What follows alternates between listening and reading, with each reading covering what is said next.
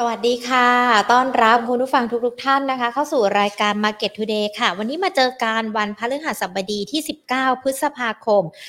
2565 นะคะ อยู่กับยิงยิงวิมลวันเศรษฐถาวรแล้วก็ทีมงาน Market Today ทุกๆท่านค่ะ ที่จะเข้ามาพูดคุยกับนักวิเคราะห์นะคะ ในประเด็นการลงทุนในตลาดหุ้นที่เกิดขึ้น คุณผู้ชมที่เข้ามาแล้วไม่ว่าจะเป็นทั้ง Facebook หรือว่า YouTube นะคะ เข้ามาผ่านทาง Facebook อย่าลืมกดไลค์กดแชร์กันด้วยนะคะ จะได้มีเพื่อนนักลงทุนท่านอื่นเข้ามาร่วมพูดคุยกับเราในไลฟ์ค่ะ ส่วนใครที่ดูผ่าน YouTube แล้วยังไม่ได้กด Subscribe นะคะ ช่อง Money and Banking Channel อย่าลืมกด Subscribe กันไว้ด้วยนะคะ และขอสวัสดีอีกหนึ่งช่องทางทางด้านของ Podcast Money and Banking Podcast กันด้วยค่ะ วันนี้มาดูการในเรื่องของตลาดหุ้นไทยที่ต้องบอกว่าช่วงเช้าเนี่ยมีการปรับตัวย่อลงไป หลุด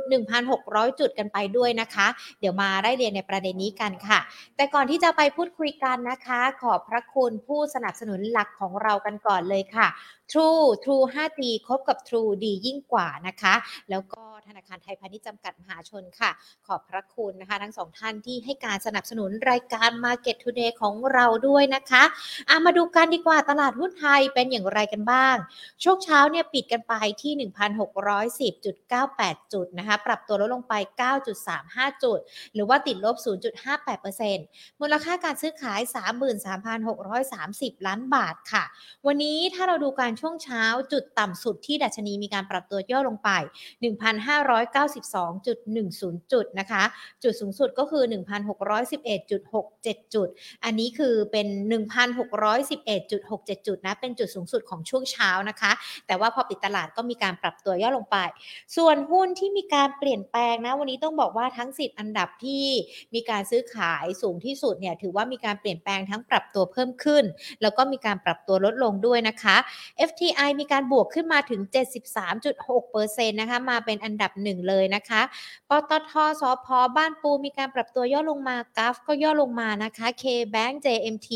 ก็เป็นการปรับตัวย่อลงมานะคะ ส่วนทางด้านของ BDMs บวกขึ้นมาได้นะคะ BM บวกขึ้นมาได้แล้วก็ IVL ไม่มีการเปลี่ยนแปลงนะคะ เดี๋ยวต้องดูการวันนี้สัญญาณมันเกิดจากอะไรขึ้นการที่ดัชนีตลาดหุ้นไทยมีการปรับตัวย่อลงไป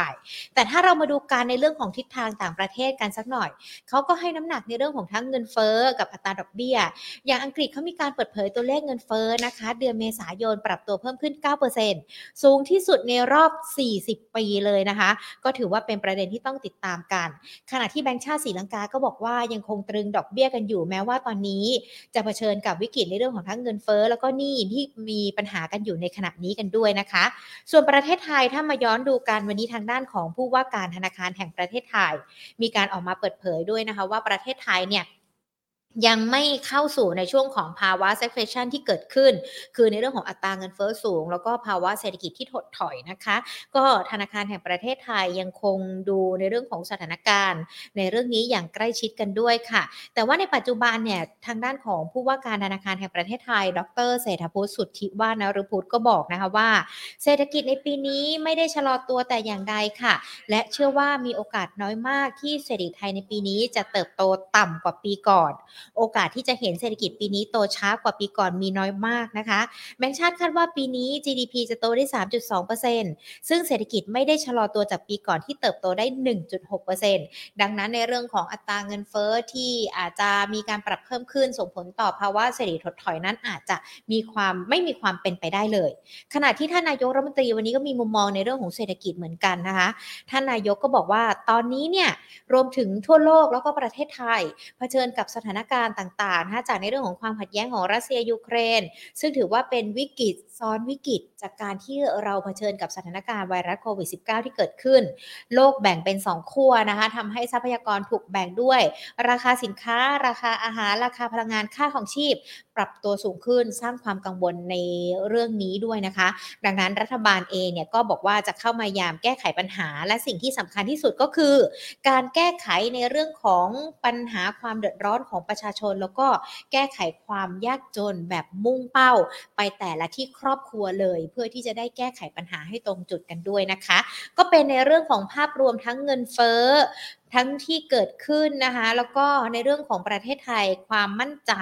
ที่ทางด้านของธนาคารแห่งประเทศไทยออกมาเปิดเผยกันด้วยนะคะขณะเดียวกันที่ทางภาวะเศรษฐกิจของสหรัฐวันนี้ ทางด้านของ JP Morgan เขาก็มีการออกมาคาดการณ์กันด้วยนะคะว่า GDP ของสหรัฐในช่วงครึ่งปีหลังอาจจะมีการปรับตัวลดลง น้อยกว่าที่คาดการณ์กันไว้นะคะ มีการปรับลดกัน มองว่าปีนี้น่าจะขยายตัวได้เหลือแค่ 2.4%เท่านั้นค่ะอะ ดังนั้นเองนะคะภาพรวมต่างๆที่มันเกิดขึ้นในขณะนี้จะกดดันซ้ำเติมตลาดหุ้นไทยอย่างไรกันบ้าง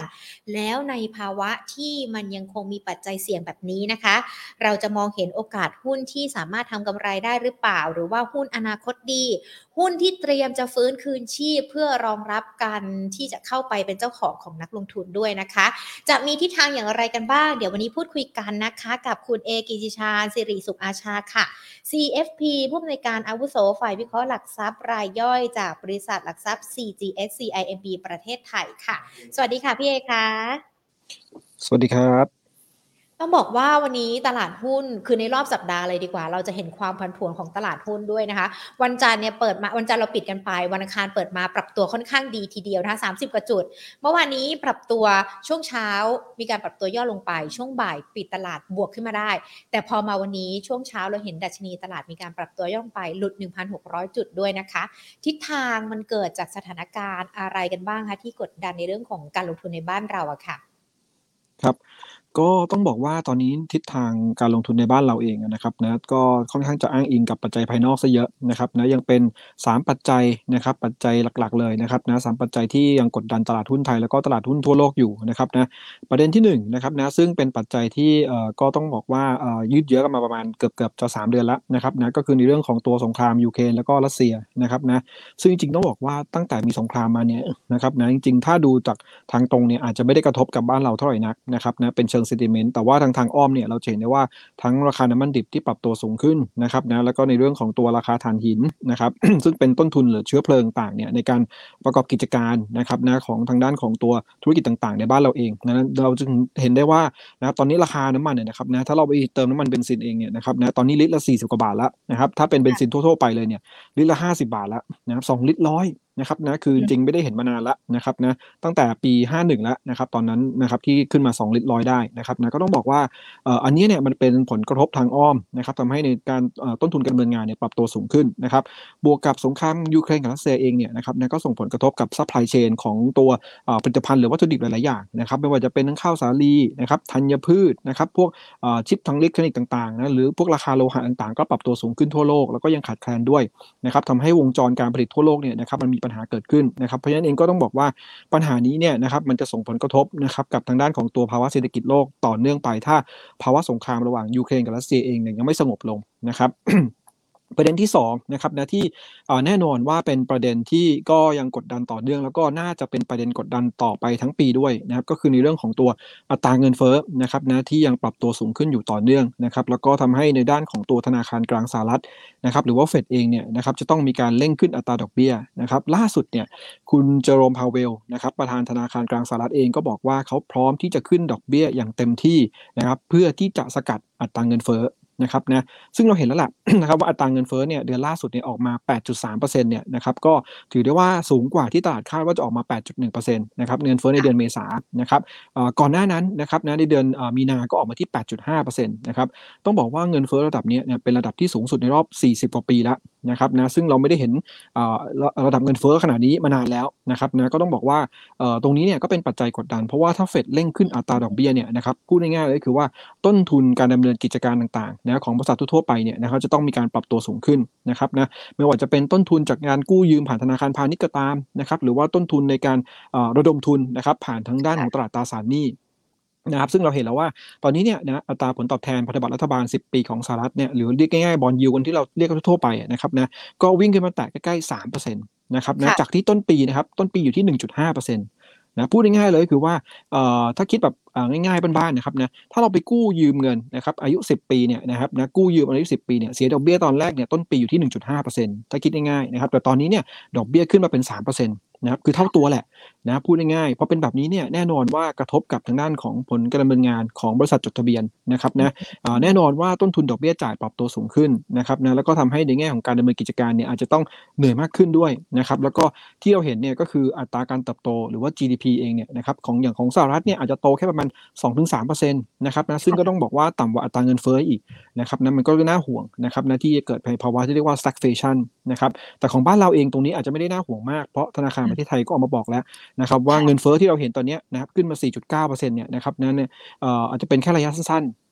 นะครับแต่ว่า GDP เนี่ยที่เขาประมาณการอยู่ที่ประมาณ 3%หรือ 3.2%เนี่ยนะครับยังน่าจะ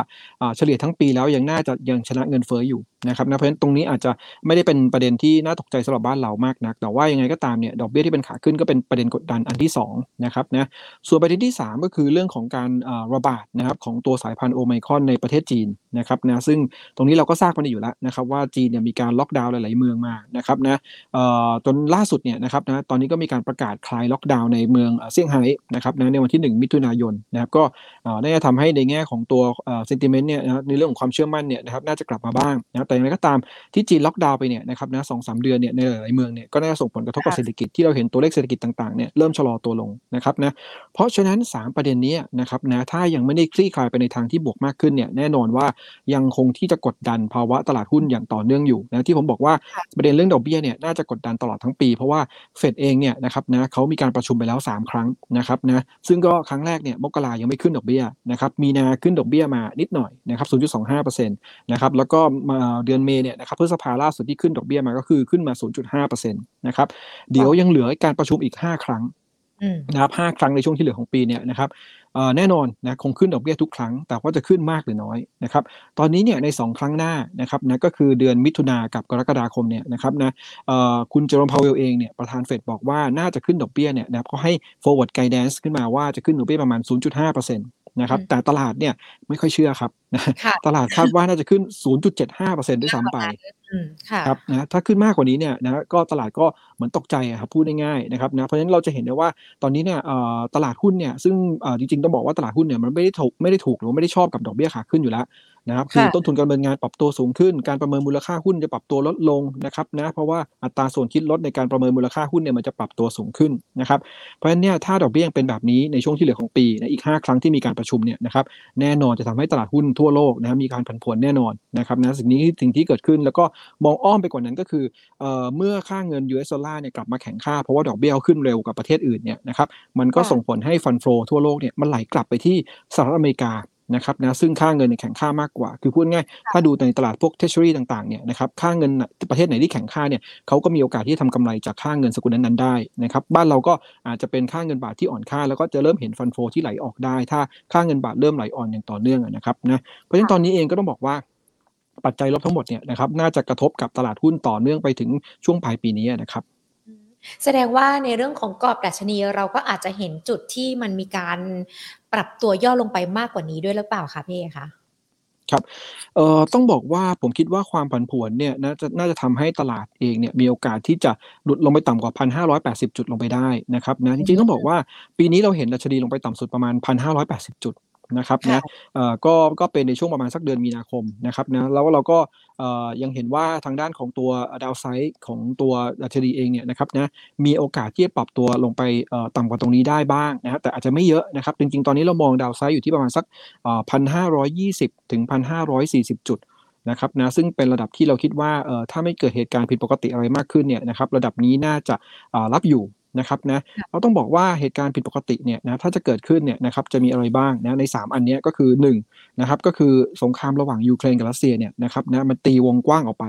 นะครับไม่ได้เป็นแค่ยูเครนกับรัสเซียนะครับอาจจะเป็นรัสเซียกับสหภาพยุโรปนะครับหรือสหรัฐอเมริกานะครับนะถ้ามีการ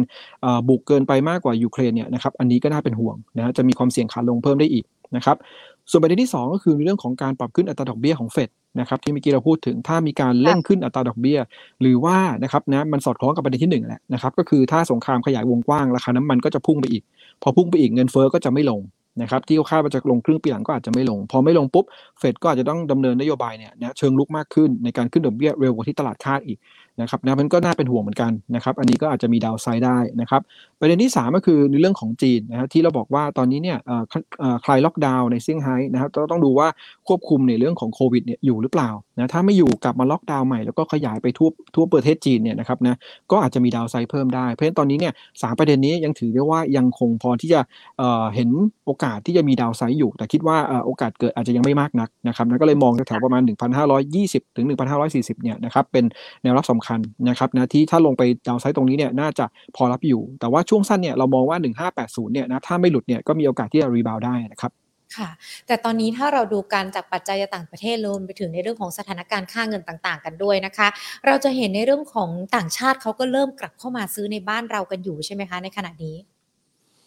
เอ่อครับก็จริงๆ เราเห็น2สัปสองวันนี้นะครับนะซื้อกลับเข้ามา 3,000 กว่าล้านนะครับนะก็ต้องบอกว่าจริง ๆ แล้วเนี่ยนะครับในเอ่อตลาดหุ้นในแถบอ่าอาเซียนเนี่ยนะครับนะต้องถือว่าเป็นตลาดที่เอาพอฟอร์มตลาดหุ้นทั่วโลกเลยทีเดียวนะครับเอ่อก่อนหน้านี้ก่อนที่ตลาดเราจะหลุดลงมาต่ำกว่า 1,600 จุดเนี่ยนะครับในช่วงก่อนหน้าเนี่ยนะครับเราจะเห็นว่าได้ว่านะครับทางทางอาเซียนเองเนี่ยส่วนใหญ่แล้วเนี่ยมี 2-3 ตลาดเนี่ยที่เป็นบวกมาต่อเนื่องก็คือตลาดสิงคโปร์ นะครับ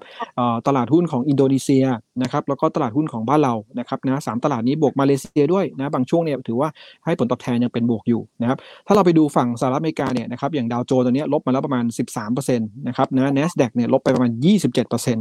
นะครับนะยุโรปหลายประเทศก็ลบไปไปสิบกว่าเปอร์เซ็นต์นะครับนะเอ่อแล้วก็นอตเอเชียก็เช่นเดียวกันนะครับหลายประเทศก็ลบไปประมาณเฉลี่ยกับเกือบสิบเปอร์เซ็นต์นะครับนะทางด้านเอเชียเหนือเพราะฉะนั้นก็จะเห็นได้ว่าทางฝั่งบ้านเราเนี่ยหรือว่าเรียกว่าตลาดเกิดใหม่ emerging market เนี่ยนะครับนะเอ่อต้องเรียกว่าได้อันนี้สงจากฟันโฟที่ไหลเข้ามานะครับในช่วงก่อนหน้านี้นะครับนะก็ หลายสาเหตุนะครับนะก็ต้องบอกว่าในช่วงแรกๆเนี่ยนะครับนะเเราอาจจะได้อันที่สงจากการที่ทางด้านของตัวอัตราเงินเฟ้อบ้านเราเนี่ยยังไม่ได้ปรับตัวสูงขึ้นมากนัก ถ้าเทียบกับทางด้านของยุโรปแล้วก็สหรัฐอเมริกานะครับบวกกับการฟื้นตัวนะครับหลังโควิดเนี่ยเราฟื้นตัวช้าหน่อยนะคือต้องบอกว่า 2 ปีที่ผ่านมาเนี่ยทางฝั่งสหรัฐยุโรปแล้วก็เอเชียเนี่ยก็ขึ้นไปกันหมดแล้วนะเขาฟื้นตัวไปก่อนแล้วนะครับบ้านเรามาฟื้นตัวช้าหน่อยนะครับในปีนี้ เพราะฉะนั้นเนี่ยก็จะเห็นได้ว่าอัตราการเติบโตเนี่ยเลยดูน่าสนใจนิดหนึ่งเมื่อเทียบกับ valuation นะ fund flow ก็เลยไหลเข้ามาในช่วงแรก ช่วงถัดไปเนี่ยนะครับพอเกิดสงครามยูเครนรัสเซียเนี่ยนะครับราคาน้ำมันปรับตัวสูงขึ้น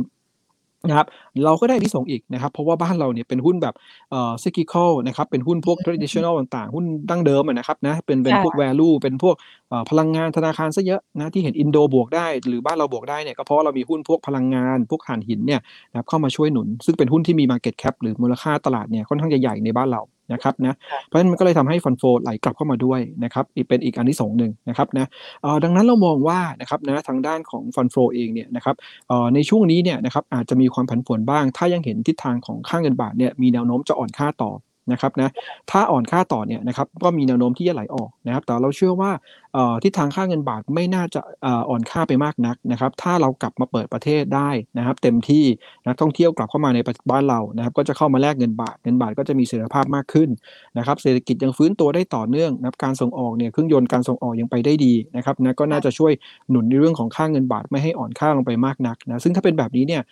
ถ้าค่าเงินบาทค่อนข้าง stable นะเงินเฟ้อไม่ได้สูงเกินไปนะครับก็เป็นไปได้นะครับที่ฟันโฟจะยังไหลกลับเข้ามาในบ้านเราต่อเนื่อง เพราะว่าถ้าเราดูจากต้นปีถึงปัจจุบันเนี่ยนะครับฟันโฟกลับเข้ามาซื้อเราประมาณแสนล้านนะครับหนึ่งแสนล้านบาทก็ต้องบอกว่าเยอะพอสมควรนะครับนะจริงๆจริง ๆ ไม่เห็นไม่เห็นระดับหนึ่งแสนล้านบาทเนี่ยมานานมากแล้วนะครับนะคือต้องบอกว่าจริงๆเนี่ยนะในรอบต้องเรียกว่ารอบ 10 กว่าปีที่ผ่านมาเนี่ยไม่เห็นระดับการซื้อระดับ1นึ่งแสนล้านบาทเลยนะครับนะสิบกว่าปีที่ผ่านมาเนี่ยนักลงทุนต่างประเทศขายหุ้นไทยไปเนี่ยนะครับร่วมๆหนึ่งล้านล้านบาทนะครับนะ หนึ่งล้านล้านบาทนะครับเพราะฉะนั้นปีนี้ซื้อมาแล้วหนึ่งแสนสองหมื่นสามพันล้านเนี่ยนะครับก็ต้องถือว่ายังซื้อกลับไม่เยอะนะครับยังมีรูมที่จะซื้อกลับได้อีกนะครับแล้วก็ยิ่ง MSCI นะครับอ่า rebalancing ซึ่งมีการประกาศเมื่อเช้าวันที่ 13นะครับที่ผ่านมาเนี่ยนะครับปรากฏว่า net flow เนี่ยนะครับนะในรอบนี้เนี่ยกลับเป็น net buy นะครับก็คือกลับมาซื้อสุทธิในบ้านเราเนี่ย25 ล้านเหรียญโดยประมาณ นะครับนะเพราะฉะนั้นเนี่ยก็ต้องมองว่านะครับนะรอบนี้เนี่ยนะครับนะถือว่าบ้านเราเองเนี่ยยังคงน่าจะมีทิศทางของการไหลเข้าของนักทุนต่างประเทศอยู่นะครับแม้ว่าในระยะสั้นๆ อาจจะเห็นความผันผวนบ้างก็ตาม แต่เชื่อว่าทั้งปีเนี่ย net inflow น่าจะเป็นซื้อนะครับนะ net flow น่าจะเป็นซื้อของนักทุนต่างประเทศนะครับแสดงว่าถึงแม้ว่าจะมีความผันผวนเกิดขึ้น อาจจะมีซื้อขายกันไปบ้างแต่โดยภาพรวม ยังคงเป็นการซื้อจากต่างประเทศ ตลาดหุ้นไทยก็ยังคงมีเสน่ห์สำหรับนักลงทุนกันอยู่นะคะ ถ้าถ้ามองกันแบบนี้ แต่ว่าอาจจะต้องติดตามปัจจัยต่างๆ ที่เราพูดคุยกันไปด้วย ดังนั้นเองถ้าเราอาจจะมองหาจังหวะ หรือว่าแม้แต่เทคนิคการลงทุนล่ะคะพี่เอค่ะ ในช่วงนี้มันอาจจะต้องมีความระมัดระวังกันด้วยไหมคะ หรือว่านักลงทุนอาจจะต้องมีการปรับเปลี่ยนรูปแบบการลงทุนตามสถานการณ์ยังไงบ้างคะครับเอ่อก็ต้องบอกว่ามันคงจะต้องมีความยืดหยุ่นมากขึ้นนะครับนะเอ่อเราบอกงี้นะครับนะคือกลยุทธ์การลงทุนในปีนี้เนี่ยที่ตลาดจะมีความผันผวนแล้วอย่างที่ผมเรียนไปตอนต้นนะครับนะว่าเอ่อเนื่องจากปีนี้เนี่ยนะครับนะดอกเบี้ยของเฟดเองเป็นขาขึ้นเต็มตัว แล้วก็ทุกๆ การประชุม 8 ครั้งในปีนี้เนี่ยก็คือพูดง่ายๆทุก ๆ 1 เดือนครึ่งเนี่ยนะครับน่าจะเกิดความผันผวนในตลาดหุ้นทั่วโลกนะครับเราสังเกตมาหลายรอบแล้วว่าก่อนการประชุมเฟดเนี่ยนะครับนะประมาณ 1-2 สัปดาห์เนี่ยนะครับส่วนใหญ่ตลาดหุ้นเนี่ยจะมีความผันผวนหรือพูดง่ายๆปรับตัวลงก่อนแหละนะครับเพราะกังวลว่าเอ๊ะเฟดจะยังไงเนี่ยเนี่ยจะขึ้นดอกเบี้ยเร็วหรือแรงขนาดไหนยังไงบ้างนะครับนะเพราะฉะนั้นเนี่ยเราจะได้เจออย่างนี้เนี่ยนะครับอีกอย่างน้อยๆห้าครั้งเพราะประชุมเฟดยังเหลืออีกห้าครั้งนะครับนะดังนั้นเนี่ยนะครับกลยุทธ์เนี่ยนะครับในปีนี้ที่ความผันผวนจะมีสูงจากการขึ้นดอกเบี้ยของเฟดเนี่ยผมคิดว่าลักษณะของการลงทุนเนี่ยอาจจะต้องปรับเปลี่ยนรูปแบบนิดนึงนะครับนะจากเดิมบางคนอาจจะเรียกว่าเป็นแบบ passive นะครับ passive management คือหรือการบริหารพูดง่ายๆว่าเป็นการลักษณะการถือยาวไปนะครับนะถือให้ล้อไปตามอินเด็กซ์ดัชนี เป็นเรื่องของ passive fund หรือ passive management นะครับนะแต่ว่าตอนนี้อาจจะต้องเปลี่ยนมาเป็น active management มากขึ้นนะครับก็คือเป็นการบริหารเชิงลุกนะครับหรือว่าลักษณะของการซื้อซื้อขายมากขึ้นนะพูดง่ายๆก็คือว่าดัชนีลงมานะครับหรือว่าระดับราคาหุ้นที่เราน่าสนที่เราสนใจเนี่ยลงมาเนี่ยนะครับให้เราซื้อเนี่ยนะครับเราก็ซื้อเก็บแล้วก็ถ้ามีการดีดขึ้นในระยะสั้นๆเองต้องมีการเลือกขายทำอะไรออกบ้างนะครับไม่งั้นเนี่ยลักษณะของการทำกำไรในปีนี้อาจจะลำบากนิดนึงนะครับยกตัวอย่างง่ายๆครับ ปีนี้เนี่ยตอนต้นปีเนี่ยนะครับดัชนีในตามรูปเลยก็ได้นะครับนะดัชนีเราเนี่ยนะครับอยู่ที่พันหกร้อยห้าสิบเจ็ดจุดนะเมื่อประมาณสักปลายปีที่แล้วหนึ่งพันหกร้อยห้าสิบเจ็ดจุดนะครับขึ้นไปสูงสุดเนี่ยก็กลมๆเลยนะครับพันเจ็ดร้อยจุดนะพันเจ็ดร้อยจุดเนี่ยก็คือบวกมาสามเปอร์เซ็นต์นะครับเราจะเห็นได้ว่าดัชนีเนี่ยมีช่วงหนึ่งนะครับนะถ้าดูในรูปของอินเด็กซ์แล้วกันดูง่ายดีนะครับนะ ขึ้นไปที่ประมาณพันเจ็ดร้อยจุดนะครับนะช่วงที่ขึ้นไปเยอะสุดก็ประมาณเดือนกุมภานะครับนะก็คือบวกประมาณ3%นะครับหลังจากนั้นเนี่ยนะครับนะเริ่มปรับตัวลดลงมานะครับนะถ้าเราไปดูเนี่ยนะเอาวันนี้ก็ได้นะกลมๆที่ประมาณ 1,600 จุดนะครับนะก็จะเห็นได้ว่าตอนนี้เนี่ยดัชนีลงมาแล้วประมาณ3%นะครับนับจากต้นปีนะครับแปลว่าถ้าเราใช้วิธีการลงทุนเนี่ยนะครับแบบ passive นะครับหรือว่าเป็นแบบเชิงรับเนี่ยนะครับนะตอนนี้เนี่ยผลตอบแทนในพอร์ตของเราเนี่ยนะครับจะติดลบอยู่3%นะอ้างอิง SET Index เป็นหลักนะครับหรือว่ากองทุนแบบ index fund เป็นหลัก นะครับนะก็ทำให้มองว่านะครับปีนี้เนี่ยนะครับถ้าเราไม่ทำลักษณะของการ trading หรือว่าเป็น active อย่างที่เมื่อกี้เล่าให้ฟังนะซื้อพันหกร้อยห้าสิบขึ้นไปขายพันเจ็ดนะเดี๋ยวลงมาใหม่ซื้อพันหกพอขึ้นไปพันหกร้อยห้าสิบเนี่ยค่อยขายใหม่อย่างเงี้ยเราจะค่อยๆ เก็บเล็กผสมน้อยได้นะครับในเรื่องของกลยุทธ์การลงทุนนิดหนึ่งนะแต่ว่าอันนี้มันก็อาจจะเหมาะสำหรับคนที่อาจจะมีเวลานิดนึงนะครับนะหรือว่าคนที่อาจจะไม่ค่อยมีเวลามากแต่ว่ารอจังหวะนะครับหรือพูดง่ายๆเลยว่าใช้เรื่องของ market timing นะครับนะใช้กลยุทธ์เรื่อง market timing เข้าเป็นตัวช่วยด้วยนะคือพูดง่ายๆเลยว่าตอนนี้เราต้องใช้ทั้งในเรื่องของ stock selection เลือกหุ้นให้ถูกตัว แล้วก็เลือกจังหวะนะหรือ market timing ให้ถูกต้องด้วยนะครับคือพูดง่ายๆเลยว่าต้องงัดหลาย ๆ กลยุทธ์ออกมาใช้นิดหนึ่งนะในปีที่มีความผันผวนสูงนะครับจะยิ้มยิ้มถือยาวไปอย่างเดียวเนี่ยอาจจะลำบากยกเว้นบางตัวหุ้นจริงๆนะที่เป็นตัวหุ้นที่แบบว่าถูกอยู่นะครับมีสตอรี่ต่อเนื่องนะครับไอ้อย่างเงี้ยนะครับอาจจะพอพอได้บ้างนะครับอย่างหุ้นกลุ่มพลังงานที่เราเห็นเนี่ยก่อนหน้านี้เนี่ยไม่ว่าจะเป็นทั้งปตทสพที่ได้อันนี้ส่งตามราคาน้ำมันดิบที่เพิ่มสูงขึ้นนะครับหรือว่ากลุ่มลงกลั่น นะที่ค่าการวิ่งขึ้นมา 20 เหรียญต่อบาร์เรลเนี่ยนะครับนะมันก็จะทำให้เราสามารถถือยาวได้ในระยะหนึ่งนะครับหรือว่างบหุ้นที่งบออกมาดีนะครับก็จะเป็นอีกตัวหนึ่งนะครับนะที่เราคิดว่าน่าจะยังถือต่อได้ในระดับหนึ่ง เพราะว่าถ้างบไตรมาสหนึ่งออกมาดีเนี่ยมันก็จะเป็นตัวแสดงให้เห็นว่าไตรมาสที่เหลือของปีเนี่ยมีแนวโน้มที่จะออกมาดีด้วยเช่นเดียวกันนะครับนะก็ต้องเลือกหุ้นให้ถูกตัวด้วย เพราะฉะนั้นเนี่ยปีนี้อย่างที่เรียนไปนะครับกลยุทธ์สำคัญคือต้องใช้ 2 อย่างเลย คือต้อง stock stock selection เลือกหุ้นให้ถูกตัว แล้วก็เลือกจังหวะในการเข้าซื้อเข้าขายให้ถูกจังหวะด้วยนะครับสองอย่างเนี้ยนะครับถ้าเราทำได้เนี่ยนะครับปีนี้ก็น่าจะยังมีกำไรนะ แม้ว่าตลาดหุ้นเองเนี่ยอาจจะพันผวนถึงขนาดติดลบ แต่ว่าถ้าเราทำได้ถูกต้องเนี่ยนะครับซื้อได้ถูกรอบเนี่ยก็น่าจะมีกำไรได้นะแต่อาจจะไม่มากนักไม่เหมือนปีที่แล้วนะครับ ค่ะก็คือเป็นไปตามสภาวะการที่เกิดขึ้นนั่นแหละใครที่หวังกำไรมาก ๆ นั้นก็ต้องดูกันด้วยว่าตอนนี้มันเกิดอะไรขึ้นบ้างมีปัจจัยเข้ามาหนุนหรือว่าปัจจัยเสี่ยงที่จะมากระทบมากน้อยกว่ากันด้วยนะคะ ดังนั้นเองวิธีการเลือกหุ้นให้ถูกตัวล่ะคะ ช่วงนี้ยังพอมีหุ้นตัวไหนที่ถูกตัวกับนักลงทุนบ้าง หรือว่าอาจจะอนาคตมันจะเติบโตได้ดีขึ้น หรือว่าอาจจะเป็นหุ้นที่ก่อนหน้านี้ซบเซากันไป แต่ว่าเริ่มฟื้นกันมาแล้วที่นักลงทุนพอเข้าไปเก็บได้บ้างคะ ครับเอ่อผมแบ่งให้เป็น 2 กลุ่มนะครับนะก็คือกลุ่มแรกเนี่ยนะครับนะอยากจะพูดถึงในแง่ของตัวตัวหุ้นนะครับนะที่เป็นตัวที่มีกำไรในไตรมาสหนึ่งเนี่ยนะครับออกมาดี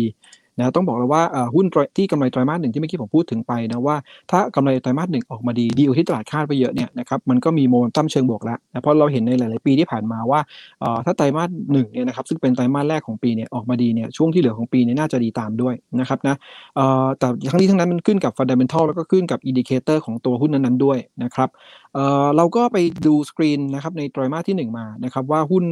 ขนาดที่เป็นเรียกว่าเป็นเซ็ตร้อยแล้วกันนะครับน่าจะเป็นหุ้นที่มันปลอดภัยหน่อยแล้วก็มีนักวิเคราะห์เนี่ยวิเคราะห์กันเยอะเพราะนั้นเราจะติดตามมาได้ง่ายนะครับนะเราก็ไปสกรีนมาว่านะครับนะตัวหุ้นที่มีผลการดำเนินงานไตรมาสหนึ่งเนี่ยดีกว่าตลาดคาดนะครับหรือว่าเซอร์ไพรส์ตลาดเนี่ยมากๆเรียงตาม percentage เลยเนี่ยนะครับนะตัวไหนบ้างนะครับที่น่าสนใจนะครับตัวแรกเลยนะครับตัวแรกเลยคือตัวของ IVL นะครับเอ่อ IVL เองเนี่ยนะครับกำไรไตรมาสหนึ่งเนี่ยนะครับออกมาเนี่ยนะครับนะหมื่นสี่พันล้านนะครับนะดีกว่าตลาดคาด 95%นะครับดีกว่าตลาดคาด 95%แต่ว่าถ้าตัดรายการพิเศษออกเนี่ยนะครับนะกำไรก็ปกติก็อยู่ที่ประมาณหมื่นล้านนะครับดีกว่าที่ตลาดคาด 47%นะครับถือว่าออกมาดีกว่าที่ตลาดคาดไปเยอะเลยทีเดียวนะครับนะซึ่งตัวนี้แหละนะครับผมถึงบอกว่าเวลากำไรออกมาดีเนี่ยนะครับนะในแง่ของ value investor เองเนี่ยนะครับเขาก็จะมองว่าอีตัวนี้เนี่ยนะครับน่าสนใจเพราะว่ากำไรออกมาเนี่ยดีกว่าที่ตลาดคาดมันก็จะทำให้ในแง่ของการประเมินของนักวิเคราะห์เองอาจจะมีการปรับนะครับในเรื่องของประมาณการกำไรแล้วก็มูลค่าที่เหมาะสมปรับตัวเพิ่มสูงขึ้นตัว IVL เองเนี่ยนะครับตอนนี้เนี่ยล่าสุดเนี่ย Bloomberg Consensus ให้ราคาเป้าหมายเฉลี่ยอยู่ที่ประมาณ 60 บาท นะก็ยังพอมีอัพไซด์แต่ถ้าเราสังเกตในกราฟก็จะเห็นนะครับนะว่าหลังจากที่ประกาศงบออกมาดี บวกกับจีนเนี่ยคลายล็อกดาวน์ในเมืองเซี่ยงไฮ้นะครับแล้วก็ทำให้ราคาหุ้น IVL เนี่ยขึ้นมาต่อเนื่องนะครับนะสาเหตุหนึ่งก็เพราะว่าจีนเองเนี่ยเป็นผู้บริโภคปิโตรเคมีรายใหญ่ นะครับนะซึ่งก่อนหน้านี้เนี่ยเราจะเห็นว่า IVL เนี่ยซบๆไปนะคล้ายๆ พวก PTTGC หรือพวก IRPC ซึ่งเป็นพวก proxy ของปิโตรเคมีในบ้านเรานะก็ปูนใหญ่ด้วยนะครับนะเพราะว่าจีนเองเนี่ยนะครับเขาบริโภคเนี่ยเป็นอันดับต้นๆของโลกอันดับหนึ่งอันดับสองเลยนะครับเมื่อจีนเนี่ยชะลอตัวลงก็แปลว่า ดีมานของปิโตชะลอตัวไปนะครับ ก็ทำให้ในแง่ของตัวราคาจำหน่ายปิโตรเลียมปิโตรเคมีนะครับมันชะลอตัวไปด้วยนะครับแต่พอจีนเริ่มคลายล็อกดาวน์เนี่ยนะครับจะเห็นได้ว่าทั้ง IVL GC IRPC ขึ้นมาต่อเนื่องกันด้วยนะครับนั่นก็เป็นประเด็นหนุนอันหนึ่ง แต่ว่าที่ผมพูดพูดตัวหุ้นพวกนี้นะครับเราไม่จำเป็นต้องรีบไล่ซื้อตัวนี้นะครับนะต้องเรียนก่อนว่ารอย่อก่อนได้นะครับแต่มีมุมตั้มที่เราจะค่อยๆทยอยเก็บได้นะครับนะสำหรับตัว IVL นะก็เป้าอยู่ที่ หกสิบาทนะครับเป้าเฉลี่ยนะครับ ตัวที่2นะครับนะก็คือตัวของ GFPT นะครับนะตัวลูกเจี๊ยบเนี่ยนะครับนะลูกไก่น้อยเนี่ยที่เรารู้จักกันนะครับนะนะครับนะก็ GFPT เองประกาศผลการดำเนินงานเนี่ยไตรมาสหนึ่งออกมาดีกว่าที่ตลาดคาดเนี่ยเก้าสิบเปอร์เซ็นเลยนะครับคือโอ้โหเซอร์ไพรส์มากนะตลาดคาด200กว่าล้านออกมา400ล้าน นะครับคือเท่าตัวแหละพูดง่ายๆนะครับนะเพราะฉะนั้นเองเนี่ยก็ต้องบอกว่าในไตรมาสที่1เนี่ยที่เราเห็นทั้งในเรื่องของการส่งออกไก่ก็ดีนะครับหรือบริษัทลูกเขาเองเนี่ยนะครับนะแมคคีกับ GFN เนี่ยนะครับกำไรออกมาค่อนข้างจะดีนะก็ช่วยหนุนให้ GPT มีกำไรออกมาดีนะครับแล้วก็ยังน่าจะต่อเนื่องไปในไตรมาสที่เหลือของปีด้วยนะครับนะตัวนี้เป้าเนี่ยนะครับของ Bloomberg Consensus ให้อยู่ที่ 17 บาท 70 สตางค์นะครับก็ตอนนี้ก็ขึ้นมาอัพไซด์อาจจะจำกัดนิดหนึ่งนะรอย่อนิดหน่อยนะครับแล้วค่อยกลับเข้าซื้อได้โมเมนตัมยังดีอยู่ในช่วงไตรมาสที่เหลือ นะครับ ถัดมานะครับตัวที่3นะครับ ที่จะแนะนำก็คือตัวของ SPRC SPRC ค่ะครับเอ่อก็แน่นอนครับนะค่าการกลั่นเนี่ยตอนนี้เนี่ยนะครับนะเมื่อเช้าอยู่ที่ประมาณ 19 เหรียญต่อบาร์เรลนะครับแต่ถ้าเราดูเนี่ยเอ่อเฉลี่ยของไตรมาส 2 ตอนนี้เนี่ยนะครับเฉลี่ยเนี่ยเข้ามาใกล้ๆประมาณ 20 เหรียญต่อบาร์เรลนะครับนะ20 เหรียญต่อบาร์เรลนะครับเทียบกับไตรมาส 2 ปีที่แล้วเนี่ยค่าการกลั่นเฉลี่ยที่ 2.05 เหรียญต่อบาร์เรล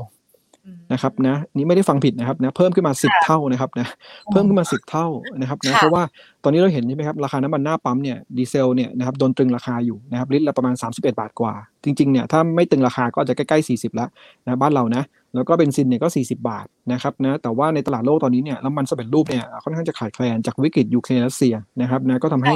น้ำมันสำเร็จรูปเนี่ยขึ้นไปเยอะเลยนะครับนะก็ส่งผลให้ค่าการกลั่นเนี่ยวิ่งขึ้นมาดีมากนะไตรมาสหนึ่งเนี่ยค่าเฉลี่ยของค่ากันกันอยู่ที่ 8 เหรียญเนี่ยก็สูงกว่าปีที่แล้วเยอะแล้วนะครับแต่ตอนนี้เนี่ยไตรมาสสอง20เหรียญนะครับนะเพราะฉะนั้นเนี่ยกำไรของตัวลงกลั่นเองเนี่ยทั้งไตรมาสหนึ่งไตรมาสสองเนี่ยจะดีกว่าปีที่แล้วแน่นอน โดยเฉพาะช่วงที่เหลือของปีเนี่ยเรายังคิดว่ายังมีโอกาสที่จะดีต่อเนื่อง เพราะว่าการเปิดประเทศต่างๆทำให้มีความต้องการใช้ทั้งน้ำมันดีเซลเบนซิน แล้วก็น้ำมันอากาศยานด้วย นะครับเพราะการท่องเที่ยวก็จะปรับตัวดีขึ้นนะครับเพราะฉะนั้นเนี่ย SPRC นะครับย่อลงมาน่าสนใจนะครับนะตัวนี้ Bloomberg Consensus ให้ราคาเป้าหมายเนี่ยอยู่ที่ 12 บาท 20นะครับแต่ว่า CGSMB เราให้ราคาเป้าหมายที่ 15 บาทอืนะครับมค่ะอ่านะครับตัวนี้ลืมบอกนิดนึงไตรมาสหนึ่งเนี่ยกำไรออกมาดีกว่าที่ตลาดคาด 48%นโอ้โหะครับ 48%นะครับถือว่าออกมาเซอร์ไพรส์ตลาดเยอะมากนะครับค่ะตัวถัดไปนะตัวทีสี่4นะครับตัตัววที่ที่สี่4เนี่ยค่ะก็คือตัวไทยฟู้ดกรุ๊ปค่ะ นะครับ TFG นะครับก็จะเป็นตัวเล็กนิดนึงละนะครับนะเอ่อ TFG ก็เหมือน GFPT นะครับนะก็คือมีทั้งธุรกิจอ่าขายไก่ แล้วก็มีพวกหมูด้วยนะครับนะค่ะเอ่อตัว TFG ก็อันนี้ส่งส์เดียวกับ GFPT นะครับนะก็คือตลาดส่งออกเนี่ยดีดีขึ้นฟื้นตัวขึ้นนะครับนะแล้วก็ได้อันนี้ส่งส์จากค่าเงินบาทที่อ่อนค่าด้วยนะครับเอ่อตัว TFG เนี่ยไตรมาสหนึ่งเนี่ยกำไรออกมาดีกว่าที่ตลาดคาด 63%นะครับนะก็ออกมาเซอร์ไพรส์ตลาดเยอะมาก นะครับเราเห็นกราฟเนี่ยนะครับที่ผมพูดมา3 4ตัวเนี่ยไปทางเดียวกันใช่ไหมครับค่ะคือขึ้นมาต่อเนื่องเลยนะครับในช่วงค่ะประกาศงบเพราะว่างบสวยจริงๆนะครับค่ะเอ่อก็ TFG เองเนี่ยตอนนี้ Bloomberg Consensus ให้ราคาเป้าหมายอยู่ที่5บาท63 สตางค์นะครับอืมนะก็พอมี room นะครับนะย่อมาพวกเนี้ยนะครับน่าเก็บนะครับนะแล้วก็ตัวสุดท้ายตัวที่ 5 ในเรื่องของงบดีนะครับ ในเรื่องงบดีก็คือตัว MEGA อ๋อเมนะครับกะ MEGA ค่ะ We Care เนี่ยนะครับนะ ก็รูปคล้ายๆกันนะครับขึ้นมาเหมือนกันนะครับเพราะว่าวันที่ประกาศงบออกมาเนี่ยนะครับงบออกมาดีกว่าตลาดคาด 40%นะฮะกำไรปกตินะครับที่ผมพูดถึงทั้งหมดเนี่ยค่ะกำไรปกติดีกว่าตลาดคาด 40%นะวันนั้นเปิดมาในยบวกเข้ามา 10%เลยนะครับนะก็เอ่อเมกะเองเนี่ยนะครับนะยังดีต่อเนื่องอยู่นะครับนะในไตรมาสที่เหลือของปีนะเราก็ยังคิดว่าตัวนี้เนี่ยยังมีเอ่อพอจะมีอัพไซด์นะถ้าราคาย่อลงมา ตอนนี้เนี่ยบูมเบิร์กคอนเนชั่นให้ราคาเป้าหมายเฉลี่ยของเมกะอยู่ที่ประมาณ 54 บาท นะครับก็รอย่อลงมา 50 ต้นๆแล้วกันนะหรือต่ำกว่าค่ะ50 หน่อยค่อยกลับเข้าซื้อก็ได้สำหรับตัวเมกะนะครับนะก็ต้องบอกว่าพวกเนี้ยนะครับสี่ห้าตัวเนี้ยนะครับเป็นตัวที่งบดีนะพื้นฐานดีนะครับนะแต่ละตัวเนี่ยก็เกือบจะเรียกได้ว่าเป็นเอ่อเป็น leader ในกลุ่มของเขาเองด้วยนะครับนะเพราะฉะนั้นก็ถือได้ว่าค่อนข้างจะ safe นะครับในการลงทุนในปีนี้ซึ่งอาจจะมองเป็นลักษณะของ value นะแล้วก็อาจจะบวกด้วยนิดหน่อยก็คือ growth ด้วยเพราะว่าแต่ละตัวเนี่ยก็มีการ turnaround ของกำไรด้วยที่น่าสนใจนะครับ พี่เอครัคะบก่อนที่เราจะไปครับอีกกลุ่มหนึ่งอันเนี้ยกลุ่มแรกครับจะเป็นกลุ่มที่มีหุ้นที่มีผลประกอบการไตรมาสแรกดี อย่างเมกาเนี่ยเดี๋ยวรอย่อมาสัก 50 หรือว่าต่ำกว่า 50 ก็เข้าไปซื้อได้ อย่างตัวอื่นๆนะคะที่เราคุยกันมีทั้ง IVL อืม GFPT SPRC TFG มันก็ขึ้นมากันหมดแล้วนะคะ อย่าง IVL เนี่ยราคาปัจจุบัน 48 บาท 50 ถ้ารอย่อนี่มันจะต้องรอไปย่อไปสักเท่าไหร่ดีคะ 48 บาทครับ75ตอนนี้ อ่าดีครับ คืออย่างนี้ครับนะเอ่อผมผมบอกนักลงทุนให้ดูง่ายๆก่อนละกันนะครับนะเพราะว่าผมเข้าใจว่าเอ่อในรายการเราเนี่ยอาจจะมีทั้งเอ่อมืออาชีพกับมือสมัครเล่นนะครับนะแต่ว่าเอ่อถ้าดูง่ายๆเลยก็คือว่าให้เราดูเส้นค่าเฉลี่ยไว้ก่อน นะเป็นเกณฑ์เพราะว่าวันเนี้ยผมมาบอกผมมาบอกใช่ไหมฮะเส้นเนี่ยมันก็จะอยู่ที่ราคาหนึ่งแต่ถ้าผ่านไปอีกสองสามวัน เส้นค่าเฉลี่ย 5 วันกับ 10 วันมันก็จะเปลี่ยนไปตามค่ะราคานะครับที่มันเกิดขึ้นในแต่ละวันไปนะครับเพราะมันเป็นเล่นเรื่องของ moving average นะครับมันก็จะวิ่งไปตามวันนะครับในเส้นค่าเฉลี่ย เพราะฉะนั้นเนี่ยอยากให้นักลงทุนเนี่ยที่เป็นอาจจะเป็นหน้าใหม่นิดนึงนะก็มาดูนะว่าเส้นค่าเฉลี่ยเป็นยังไงตอนนี้เนี่ยก็ต้องบอกว่าแนวรับแรกนะของ IVL ให้ดูที่เส้น 5 วันไว้ก่อนนะครับ5วันเองเนี่ยของ IVL ตอนนี้อยู่ที่ประมาณ 47 47บาท50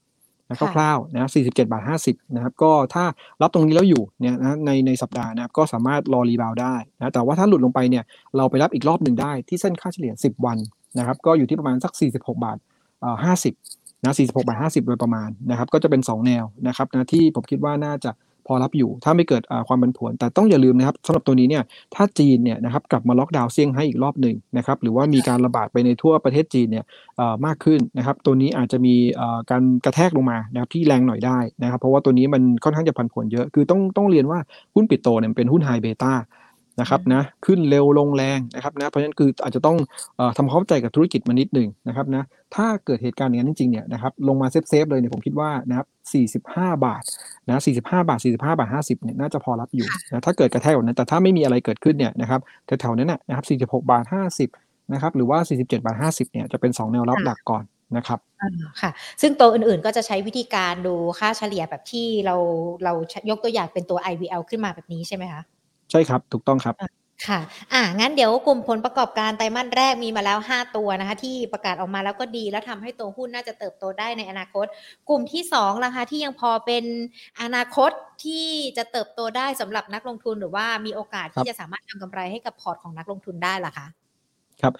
ก็กลุ่มที่ 2 เราเรียกเป็นกลุ่ม value play แล้วกัน นะครับค่ะนะก็คือเป็นกลุ่มที่ยังที่เรียกว่าเอ่อราคาหุ้นเองเนี่ยนะครับยังถูกอยู่นะถ้าเทียบกับราคาของปัจจัยพื้นฐานนะครับแล้วก็เอ่อต้องเรียกว่าเป็นหุ้น top pick นะครับของ CGS CIMB นะครับในช่วงที่เหลือของปีนี้ด้วยนะครับนะค่ะแต่ก่อนอื่นผมผมเท้าความนิดนึงก็คือเอ่อพองบไตรมาสหนึ่งเนี่ยออกมานะครับนะก็คือไตรมาสหนึ่งที่เรา cover ทั้งหมดเนี่ยของใน coverage ของ CGS CIMB เนี่ยเอ่อกำไรไตรมาสหนึ่งออกมาเติบโตเนี่ยนะครับ4% year on year นะคือเทียบกับไตรมาสหนึ่งของปี 21เนี่ยแล้วเติบโต 4%ถือว่า ต่ำกว่าที่นะครับตลาดประเมินไว้ว่าจะเติบโต 6%นะครับ ก็ถือถือได้ว่ามีความเสี่ยงนะครับนะอ่าเพราะว่าในแง่ของความเสี่ยง 3 อย่างที่ผมพูดตอนต้นรายการไปเนี่ยนะครับทำให้ในแง่ของกำไรบริษัทจดทะเบียนเนี่ยนะครับอาจจะออกมาต่ำกว่าคาดนะครับเอ่อส่งผลให้เรานะครับมีการเอ่อประมาณการเนี่ยนะครับในเรื่องของตัวเอ่อตลาดเองเนี่ยแบบ conservative มากขึ้นนะครับนะเดิมทีเนี่ยนะครับเราใช้ระดับนะครับลบ 0.5 SD นะครับนะของค่าเฉลี่ยย้อนหลัง 5 ปี ในการประเมินดัชนีนะครับในปลายปีนี้นะซึ่งเดิมทีเราได้เอ่อเป้าดัชนีเนี่ยนะครับอยู่ที่เอ่อ1,850 จุด นะครับอ้างอิง PE เฉลี่ยย้อนหลัง 17.5 เท่านะครับแต่ตอนนี้เนี่ยเราคอนเซอร์ t ทีฟมากขึ้นก็คือใช้ระดับลบ1 SD นะคือลบ1ของค่าเบี่ยงเบนมาตรฐานนะ standard deviation เนี่ยนะครับจะได้ PE เป้าหมายเฉลี่ยเนี่ยนะครับอยู่ที่ 16.5 เท่า ก็จะได้ว่า Set Index Target ปลายปีนี้เนี่ยเราให้อยู่ที่ 1,650 จุดนะครับนะอ่าโทษทีครับ 1,750 จุดเนี่ยก็ตกใจนะครับ 1,650 จุดนี่จะไม่มี upside แล้วนะ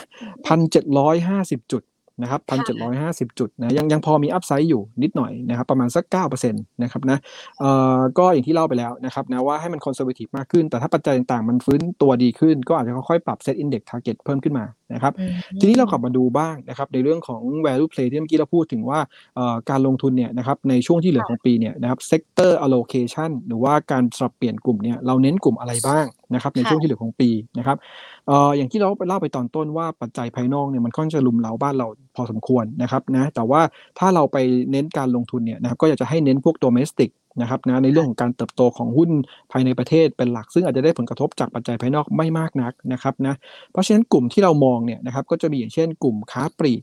นะครับค่ะค้าปลีกเนี่ยนะครับบ้านเราเนี่ยเอ่ออาจจะเจอไม่ได้เจอผลกระทบเรื่องอินฟลชันนะหนักเท่าต่างประเทศนะครับแล้วก็ค้าปลีกในปีนี้ถือว่าฟื้นตัวเพราะว่า 2 ปีที่ผ่านมาเรามีทั้งล็อกดาวน์แล้วก็มีเคอร์ฟิวด้วย นะครับธุรกิจค้าปลีกก็เหนื่อยนิดนึงนะครับแต่ว่าปีนี้เนี่ยนะเราจะเห็นได้ว่าตั้งแต่ไตรมาสหนึ่งมาแล้วนะครับยอดขายต่อสาขาเดิมเนี่ยนะครับของแต่ละอ่าธุรกิจเองเนี่ยนะครับเติบโตได้ดีขึ้นนะครับไม่ว่าจะเป็นทั้งในแง่ของตัว convenience store นะอย่างตัวพวกของ CPO ใช่ไหมครับพวก Home Improvement นะครับนะ Home Pro นะครับดู Home Global พวกเนี้ยนะครับยอดขายต่อสาขาเดิมหรือ Same Store Sales Growth เนี่ยปรับตัวดีขึ้นกันทั่วหน้านะครับแล้วพวก Hyper Market อะไรต่างๆเนี่ยนะครับนะ Retail เนี่ยนะครับฟื้นตัวนะครับเพราะฉะนั้นก็มองว่าเอ่อไตรมาสสองไตรมาสสามจะยิ่งดีเข้าไปใหญ่เพราะว่า 2 กับ3เนี่ยปีที่แล้วเนี่ยเรามีล็อกดาวน์ไปด้วยนะครับในในช่วงค่ะประมาณไตรมาสสามนะครับ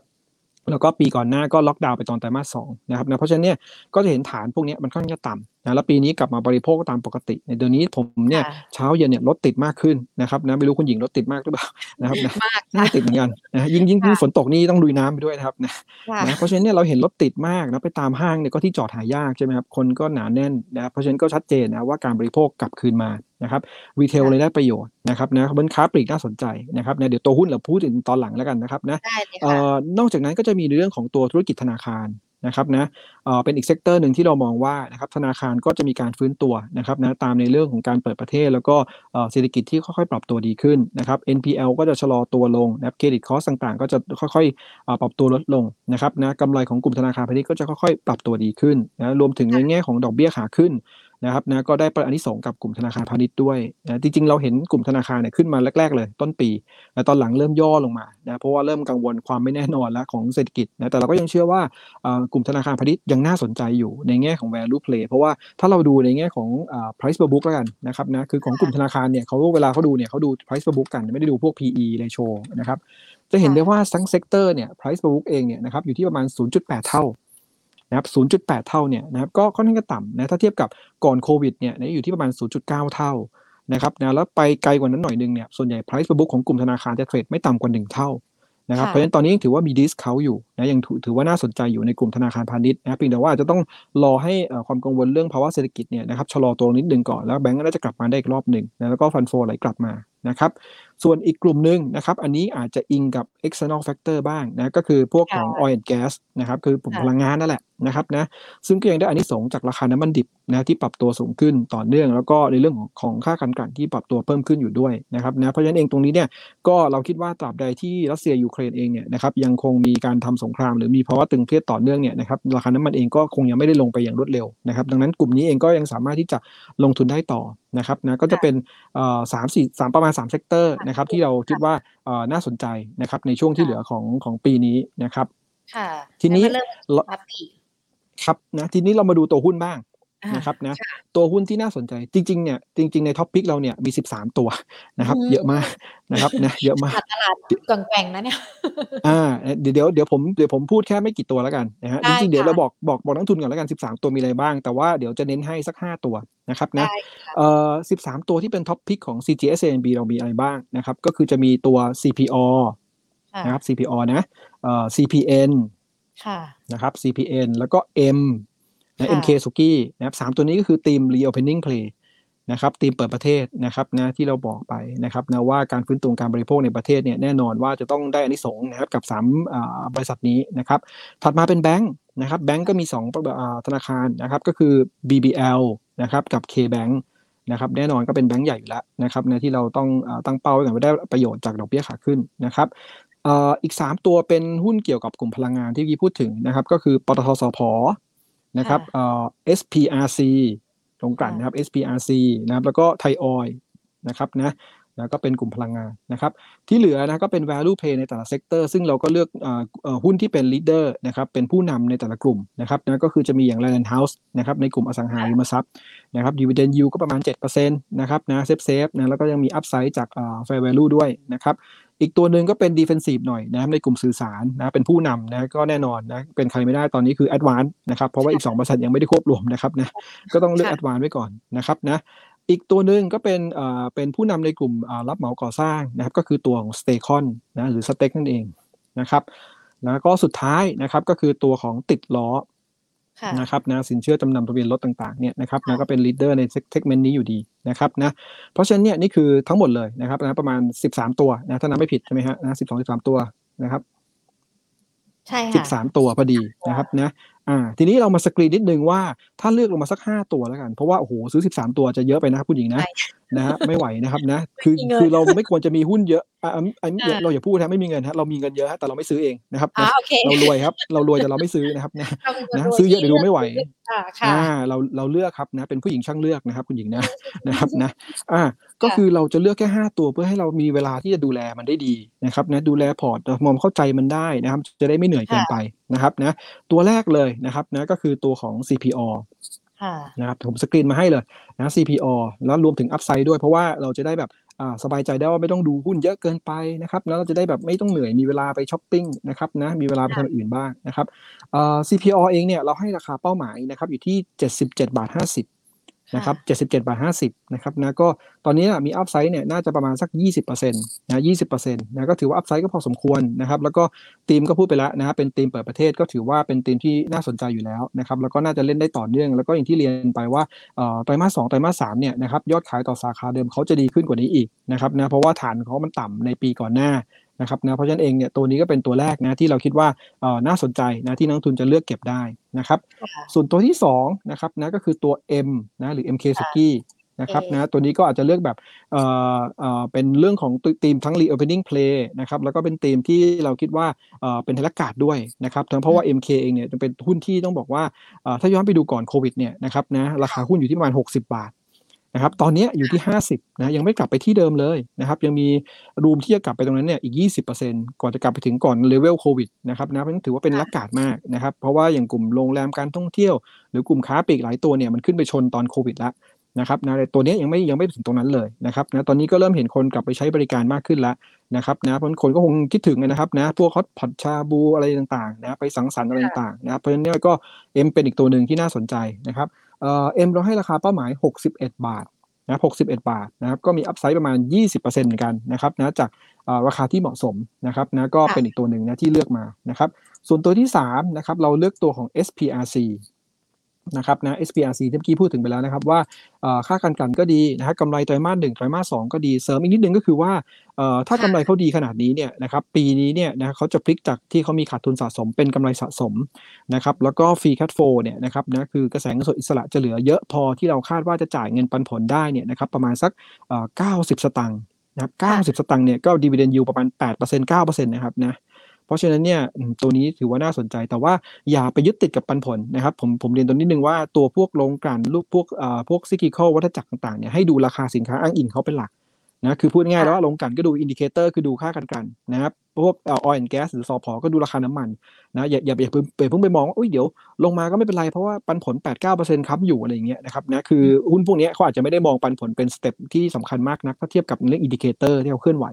นะครับเพราะอันนี้บอกให้ฟังเฉยๆว่าเป็นอีกตัวหนึ่งที่เป็น catalyst ของตัว SPRC ที่ยันในหุ้นไม่ได้ปรับตัวลดลงไปเยอะนะครับเอ่อ SPRC เราให้ราคาเป้าหมายนะครับ15 บาท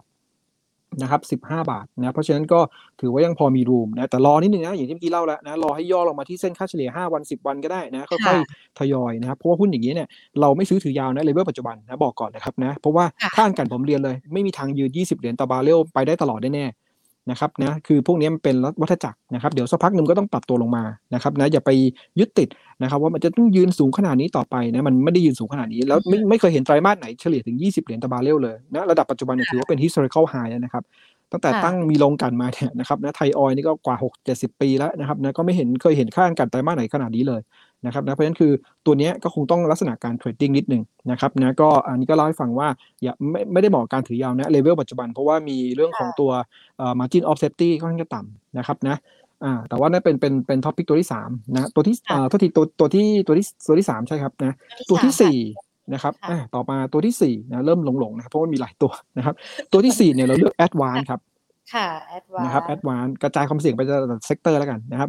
ADVANC ก็อย่างที่เราเข้าใจนะครับนะถึงแม้ว่าการควบรวมของ ดีแทคแล้วก็ True เองอาจจะมีปัญหาไปบ้างล่าช้าไปบ้าง แต่ว่าคนที่ได้อานิสงส์เต็มที่เลยคือ ADVANC อยู่แล้วนะซึ่งเป็น Market Leader ในปัจจุบันอยู่นะครับแล้วก็ถือเป็นหุ้น Defensive เอาไว้พักเงินก็ได้นะครับในยามที่ตลาดผันผวนเนี่ยนะครับก็เอามาพักเงินความปลอดภัยของกระแสเงินสดก็สูงนะครับในเรื่องเงินเงินปันผลปันผลเนี่ยก็พอสมควรนะครับนะมันก็ถือว่าเป็นตัวหนึ่งที่น่าสนใจตอนนี้ราคาหุ้นก็ย่อลงมาเยอะแล้วนะครับถ้ามองในลักษณะของ value play advance ก็ได้อยู่ตรงนั้นด้วยนะครับเราให้ราคาเป้าหมายที่ 254 บาทนะครับ254 บาทนะครับตอนนี้ก็น่าจะมีอัพไซด์อยู่ประมาณเกือบเกือบ20%เช่นเดียวกันนะก็จะเห็นในอัพไซด์ค่อนข้างจะเยอะเช่นเดียวกันนะครับนะก็ถือเป็นตัวที่ 4 ที่น่าสนใจนะครับ อีกตัวหนึ่งตัวสุดท้ายนะครับ ตัวที่5นะครับนะก็ไปเลือกในกลุ่มรับเหมาก่อสร้างนะครับรับเหมาก่อสร้างคือตัวสเตคอน นะครับสเต็กนั่นเองนะครับนะตัวนี้เราอาจจะกลับด้านนิดหนึ่งนะคือคือเป็นเรื่องของตัว against ความเสี่ยงในเรื่องของราคาน้ำมันนิดหนึ่งเพราะว่าช่วงที่ผ่านมาเราบอกว่าราคาน้ำมันยืนสูงใช่ไหมครับแต่ถ้าเกิดมีพลิกโผเกิดสงครามยูเครนรัสเซียจบไปหรือราคาน้ำมันเริ่มปรับตัวลงมาเนี่ยนะครับสเต็กสเต็กเนี่ยหรือสเตคอนจะได้ประโยชน์ทันทีนะครับเพราะว่าก่อนหน้านี้เราเห็นราคาหุ้นเนี่ย underperform ตลาด หรือปรับตัวแย่กว่าตลาดนะลงมาเนี่ยเอ่อต้องบอกว่าประมาณสัก10 10เกือบ15%นะครับ year to date นะดูกราฟเลยครับเนี่ยลงมาแบบ อย่างกับลง slider มาเลยนะครับนะครับคือคือลงมาขาเดียวเลยนะส่วนใหญ่นะครับแล้วก็ถ้าเทียบกับเซ็ตเนี่ยเซ็ตลงมาตลาดลงมาแค่สามเปอร์เซ็นต์นะ year to date นะตัวนี้ลงหนักกว่าก็ด้วย2อสเหตุผลนะครับก็คือเขากังวลในเรื่องของราคาวัตถุดิบนะครับก็คือพวกวัสดุก่อสร้างนะที่ปรับตัวเพิ่มขึ้นอย่างไตรมาสแรกเนี่ยราคาเหล็กเพิ่มขึ้น 15%นะครับ year on year เทียบกับไตรมาสหนึ่งของปีที่แล้วนะครับแล้วก็ราคาซีเมนต์เนี่ยปูนซีเมนต์ขึ้นมา 5%นะครับนะก็กดดัน แต่ว่ายังดีที่ราคาน้ำมันดีเซลเนี่ยโดนตรึงราคาไว้อยู่ ก็เลยไม่ได้ปรับตัวเพิ่มสูงขึ้นไปมากนักนะครับนะแต่เราจะเห็นได้ว่าแม้ว่าราคาพวกวัตถุดิบต่างๆเนี่ยนะครับนะพวกวัสดุก่อสร้างเนี่ยมันปรับตัวสูงขึ้นนะครับแต่ว่าสเตคอนเองเนี่ยในไตรมาสหนึ่งเนี่ยถือว่ากำไรสวยเลยนะครับนะออกมามีกำไร 232 ล้านบาทนะครับ232 ล้านบาทเพิ่มขึ้น 17%นะถ้าเทียบกับช่วงเดียวกันของปีก่อนนะครับแล้วก็ดีกว่าที่ตลาดคาดเนี่ยนะครับเกือบเกือบ 20%เนี่ย นะครับเห็นไหมครับนะว่ากำไรออกมาดีนะครับตัวสเตคอนส่วนอีกปัจจัยที่ทำให้กดดันราคาหุ้นสเตคอนเองก็คือในเรื่องของตัวค่าแรงขั้นต่ำนะที่ตอนนี้กำลังขอขึ้นค่าแรงขั้นต่ำเป็น 400 กว่าบาทอยู่นะครับนะแต่ว่าก็คงไม่ได้ขึ้นทั้งประเทศนะครับนะแล้วก็อาจจะมีผลกระทบบ้างบางส่วนนะแต่นี่มันก็ price in เป็นราคาหุ้นเยอะแล้วนะผมก็เชื่อว่าปัจจัยรอบต่างๆ มันรับรู้ไปในราคาหุ้นเยอะแล้วนะครับนะถึงช่วงถัดไปเนี่ยก็ต้องบอกว่าราคาหุ้นเองน่าจะเริ่มมีปัจจัยบวกเข้ามาบ้างนะอย่างเช่นของครึ่งปีหลังน่าจะมีเรื่องการประมูลสายสีส้ม นะครับซึ่งมูลค่าแสนสองหมื่นกว่าล้าน ถ้าได้มุดถ้าได้โปรเจกต์นี้มาเนี่ยโอ้โหราคาหุ้นเนี่ยน่าจะวิ่งขึ้นได้ทันทีนะครับนะอ่าใช่ครับ แล้วก็ถ้าจับพัดจับผูเรามีการเลือกตั้งนะครับนะอะไรอย่างเงี้ยนะครับผมไม่แตะเยอะแล้วกันนะถ้าเกิดเป็นยุบสภาหรือเป็นปัญหาทางการเมือง นะจับพลัดจับผลูมีการเลือกตั้งแน่นอน สเต็กนี่ก็จะเนื้อหอมแน่ๆนะอันนี้ก็ไม่ต้องบอกนักลงทุนน่าจะรู้กันอยู่แล้วนะครับนะค่ะนั้นก็ถือว่าเป็นม้ามืดได้ลุ้นแล้วกันนะเป็นม้ามืดที่ได้ลุ้นในหลายๆปัจจัยรวมถึงราคาพวกวัสดุก่อสร้างหรือน้ำมันถ้าปรับตัวลดลงเนี่ยนะก็จะดีกับเขาเพราะตอนนี้มัน absorb เรื่องร้ายๆไปเยอะแล้วล่ะนะครับนะค่ะก็ต้องซื้อตอนที่มัน deep discount อย่างนี้นะครับนะเอ่อสเตคอนเองเราให้ราคาเป้าหมาย 19 บาทนะครับ upside สูงเลยนะ50%นะครับก็ถือเป็นอีกตัวหนึ่งที่ที่น่าสนใจส่วน Bloomberg consensus ให้เป้าหมายประมาณ 17 บาท 70 นะก็ upside เนี่ย4-50%เช่นเดียวกัน ก็ถือว่าเป็นหุ้น value มากๆนะคือถูกมากนะครับนะก็ฝากไว้5บริษัทนะครับตอนนี้ 12 บาท 70 นี่รอย่อหรือเปล่าคะรอย่อก่อนไหมคะพี่เอหรือว่าสามารถทยอยได้เลย ครับเสร็จก็ต้องบอกว่าตอนนี้ตอนนี้ก็ย่อมากๆกันนะครับนะจริงค่ะๆจริงๆถ้าถามผมเนี่ยก็คือเอ่อถ้าถ้าย่อไปกว่านี้อีกหน่อยนึงเนี่ยแถวๆมี 2 step นะฮะ12บาท50นะครับ12บาท50เนี่ยนะครับนะเป็น step แรกนะถ้าย่อมาก็เอ่อทยอยซื้อหรือถ้าหลุดลงไปต่ำกว่านี้ก็คือ12บาท นะครับ 12 บาทก็จะเป็นแนวรับสำคัญแล้วนะครับ ไม่น่าจะหลุดลงไปต่ำกว่านี้ แต่จริงๆแถวๆเนี้ย 12 บาท 50 เนี่ยเป็นเอ่อเส้นลบ 2 SD นะครับของค่าเฉลี่ยเอ่อย้อนหลัง 1 ปีแล้วนะ เพราะฉะนั้นผมคิดว่าแถวๆนี้น่าจะพอรับอยู่นะ 12 บาท 50 ถ้าไม่ได้มีปัจจัยอะไรกระแทกลงไปแรงๆ เช่นราคาน้ำมันอยู่ดีๆ วิ่งกลับไป 130 140 เหรียญเนี่ยนะครับนะค่ะก็ไม่น่านะครับนะ ก็ทำให้เราคิดว่าตรงเนี้ยน่าก็ดิสเขาพอสมควรแล้วงบไตรมาสหนึ่งก็ดีด้วยนะครับอืมค่ะ โอ้โห เรียกได้ว่าครบเลยนะสำหรับประเด็นปัจจัยที่มีผลต่อในเรื่องของการปรับตัวขึ้นลงของดัชนีตลาดหุ้นไทย รวมไปถึงในเรื่องของการหา หาหุ้นอนาคตดีหุ้นที่มีโอกาสฟื้นคืนชีพที่จะทำให้นักลงทุนเข้าไปลงทุนได้ เกือบจะครบทุกกลุ่มทุกอุตสาหกรรม แล้วก็มีหุ้นแนะนำหลากหลายตัวที่เป็น top pick 13 ตัว แต่ว่าคัดเด็ดๆมาฝากนักลงทุน 5 ตัวด้วยนะคะ มีคุณผู้ชมครับสอบถามมาคำถามจากทั้ง Facebook แล้วก็ YouTube เลยนะคะ หลากหลายตัวเลย หญิงอาจจะหยิบยกคำถามมาสัก 2-3ตัวเป็นหุ้นที่ไม่เกี่ยวข้อง หรือว่าอาจจะไม่ใกล้เคียงกับกลุ่มอุตสาหกรรมที่เราพูดคุยกันไปนะคะพี่เอเพื่อที่ครับจะได้ให้พี่เอเนี่ยอาจจะเป็นแนวทางหรือว่าคำแนะนำด้วยนะคะ อย่างคุณปียรสสอบถามตัว CHG มาจุฬารัตน์วันนี้ ปรับตัวบวกขึ้นมาด้วยนะคะ อยากจะให้ประเมินแนวรับแนวต้านสำหรับตัวนี้ยังไงดีคะโอเคครับเอ่อเอา fundamental ก่อนนะครับนะเอ่อค่ะ fundamental เนี่ยเราให้ราคาเป้าหมาย 4 บาท 3 สตางค์นะครับ4บาท 3 สตางค์นะครับต้องบอกว่าเอ่อ วันนี้เราเพิ่งออกเปเปอร์นะครับตัว CSG ค่ะเองนะครับนะก็ยังคงแนะนำซื้ออยู่นะครับนะแต่เพียงแต่ว่าเอ่อต้องเรียนนิดนึงว่าในไตรมาสที่เหลือของปีเนี่ยนะครับนะผลประกอบการอาจจะไม่ได้สวยเท่าไตรมาสหนึ่งแล้วนะครับนะเพราะว่าเอ่อจำนวนผู้ติดเชื้อโควิดเนี่ยเริ่มค่อยๆ ปรับตัวลดลงเรื่อยๆนะครับนะเพราะฉะนั้นรายได้ที่มาจากเอ่อโควิด -19 เองเนี่ยนะครับซึ่งเอ่อต้องบอกว่าไตรมาสหนึ่งเนี่ยรายได้จากโควิด -19 ก็สูงถึง 53%นะครับ53%เลยนะครับนะมันจะทยอยค่อยๆ ปรับตัวลดลงนะครับเราคาดว่าไตรมาส2เนี่ยรายได้จากโควิดจะเหลือแค่ 30%นะครับแล้วก็รายได้จากโควิดในครึ่งปีหลังเนี่ยจะไม่มีนัยสำคัญ ก็คืออาจจะเหลือประมาณ 10กว่าเปอร์เซ็นต์20%นะครับเอ่อทั้งปีเรียนนิดนึงก่อนนะครับนะครับปีที่แล้วได้กำไรเขาดีมาก แต่ปีนี้เนี่ยเนื่องจากโควิดเนี่ยมันระบาดน้อยลงเนี่ยนะครับนะเราคาดว่ากำไรทั้งปีนี้ของตัว CSG เนี่ยจะลดลง 44%นะ44% year on year นะครับจากฐานที่สูงปีที่แล้ว และปีหน้าจะลดลง 27%นะครับนะเพราะฉะนั้นก็ต้องบอกว่าเอ่อ CSG เองอาจจะไม่ได้ขึ้นขาเดียวเหมือนปีที่แล้วนะครับนะหรือว่าช่วงต้นปีที่ผ่านมาแล้วนะครับมันขึ้นกับการระบาดนะครับของตัวโควิดมากกว่า แต่ว่าถ้าจะเล่นสั้นเนี่ยนะครับผมคิดว่าพอจะมีรูมให้เล่นได้ในยามที่ตลาดผันผวนเนี่ยคนก็จะมาเข้าหุ้นกลุ่มพวกเอ่อสื่อสารบ้าง หรือว่าโรงพยาบาลนะเป็นการพักเงินนะครับนะแต่อย่างที่บอกครับนะว่าถ้าดูทั้งปีอาจจะไม่ได้สวยขนาดนั้นนะครับนั้นก็อาจจะต้องเอ่อเป็นลักษณะเก็งกำไรสั้นๆเอาละกันนะคงไม่ได้เป็นเน้นการถือยาวนะครับแนวรับตรงนี้เลยนะครับสามบาทสี่สิบ นะสามบาทสี่สิบเป็นแนวรับนะครับ แนวต้านเนี่ยนะครับโอ้โหก็เห็นกลมๆง่ายๆครับสามบาทหกสิบเป็นที่เส้นค่าเฉลี่ยสองร้อยวันนะครับนะถ้าไม่ผ่านตรงนี้ต้องเลือกขายทางกำไรไว้ก่อนนะครับสำหรับตัวของ CSG นะครับถือว่าวันนี้ก็ปรับตัวขึ้นมาส่วนตลาดเลยนะคะสำหรับตัว CSG ด้วยนะคะ คุณทอมสอบถามหุ้นตัว TKS ค่ะ มองยังไงคะตัวนี้ครับ TKS เออจริง ๆ ตัวนี้เราไม่ได้ cover นะครับนะ แต่ว่าค่ะก็ต้องก็ต้องบอกว่าเอ่อที่ที่เห็นในตลาดอาจจะมีอยู่มีบล็อกหนึ่งนะครับบล็อกสองบล็อกที่ผมเห็น cover ตอนนั้นเขาให้ราคาเป้าหมายอยู่ 21 บาทนะครับนะแต่ว่าตอนนี้เนี่ยก็ไม่ไม่แน่ใจว่าปรับลงไปหรือยังนะครับนะเพราะว่าเออก็ต้องบอกว่าส่วนหนึ่ง TKS เองเนี่ยได้ประโยชน์จากหุ้นบริษัทลูกของเขาคือตัว s y n e x นะที่ปีที่ผ่านมาก็ขึ้นตามหุ้นเทคด้วยนะครับนะก็คือคนก็ไปมองว่ามันมีเรื่องของอ่า hidden value ที่มันซ่อนอยู่ในบริษัทลูกด้วย นะครับแล้วก็ TKS เองในช่วงนี้จริงๆก็ต้องบอกว่าก็ได้อานิสงส์นะ เพราะว่าก็อาจจะได้รับพวกพิมพ์ป้ายต่างๆ ในเรื่องของการเลือกตั้งอะไรด้วยนะครับเลือกตั้งของผู้ว่ากทมนะครับแล้วก็ทางด้านของตัวปลายปีก็ไม่รู้จะมีการเลือกตั้งอื่นๆ อะไรอีกหรือเปล่านะครับนะก็อาจจะเป็นประโยชน์ตรงนั้นด้วยนะครับนะแต่ว่าจริงๆที่เราเห็นราคาหุ้นลงมาก็เพราะส่วนหนึ่งก็ลองดูหุ้นซินเนกด้วยนะครับนะก็มีการปรับฐานลงมาตามนะก็ตามหุ้นเทคทั่วโลกนะครับนะดังนั้นเองเนี่ยผมคิดว่าตัวนี้เองเนี่ยอาจจะไม่ได้กลับไปฟันดัมเบลเหมือนปีที่แล้วแล้วนะครับนะอาจจะต้องใช้ความระมัดระวังในการลงทุนนิดหนึ่งนะครับนะแล้วก็ตัวแนวรับแนวต้านนะครับของตัว TKS เองเนี่ยนะครับแนวรับตอนนี้เรามองอยู่ที่ประมาณ 10 บาท 80 แล้วก็ 10 บาท 50นะครับขึ้นมาเนี่ยแนวต้านอยู่ที่ 11 บาท 30นะครับแล้วก็ต้านถัดไปต้านใหญ่เลยคือ 12 บาท ซึ่งเป็นเส้นค่าเฉลี่ย 200 วันสำหรับตัว TKS นะครับค่ะ ขอปิดท้ายที่คำถามของคุณมนัสนันนะคะ บ้านปู ตอนนี้ราคานี้เข้าไปได้ไหมคะตัวนี้ คุณมนัสนี่คือคุณโดนัทหรือเปล่าครับดาราครับอาจจะเป็นคุณโดนัทนะครับนะ สวัสดีนะครับ คุณโดนัทก็บ้านปูอย่างนี้ครับนะเอ่อต้องบอกว่าบ้านปูเองเนี่ยนะครับก็ได้อานิสงส์จากราคาถ่านหินที่ปรับตัวเอ่อสูงขึ้นไตรมาสหนึ่งกำไรก็ดีมากนะครับนะเพียงแต่ว่าอย่างที่ผมเรียนนะครับหุ้น commodity เนี่ยเขาเล่นตามราคาสินค้าอ้างอิง นะครับ ซึ่งจริงตอนนี้ราคาถ่านหินก็ยังสูงอยู่นะครับ แต่ว่าบ้านปูเองเนี่ยก็อาจจะไม่ได้ขึ้นไปมากนักนะครับ เพราะว่าเขาก็มองว่าตัวบ้านปูเองเนี่ยนะด้วยด้วยตัวของบ้านปูเองเนี่ยเขาจะมีคอนแทคลักษณะที่ว่าทำสัญญาล่วงหน้าไว้ก่อน ล็อกไว้ก่อนอาจจะ 6 เดือน 3 เดือนอะไรก็ว่าไปนะหรือล็อกไว้ปีหนึ่งนะฮะ แล้วก็บางส่วนเนี่ยขายเป็นสปอต เพราะฉะนั้นเนี่ยการที่เขาจะรับรู้ในเรื่องของตัวรายได้เต็มที่จากการที่ราคาถ่านหินขึ้นมาสูงๆเนี่ยนะครับอาจจะต้องค่อยๆทยอยไป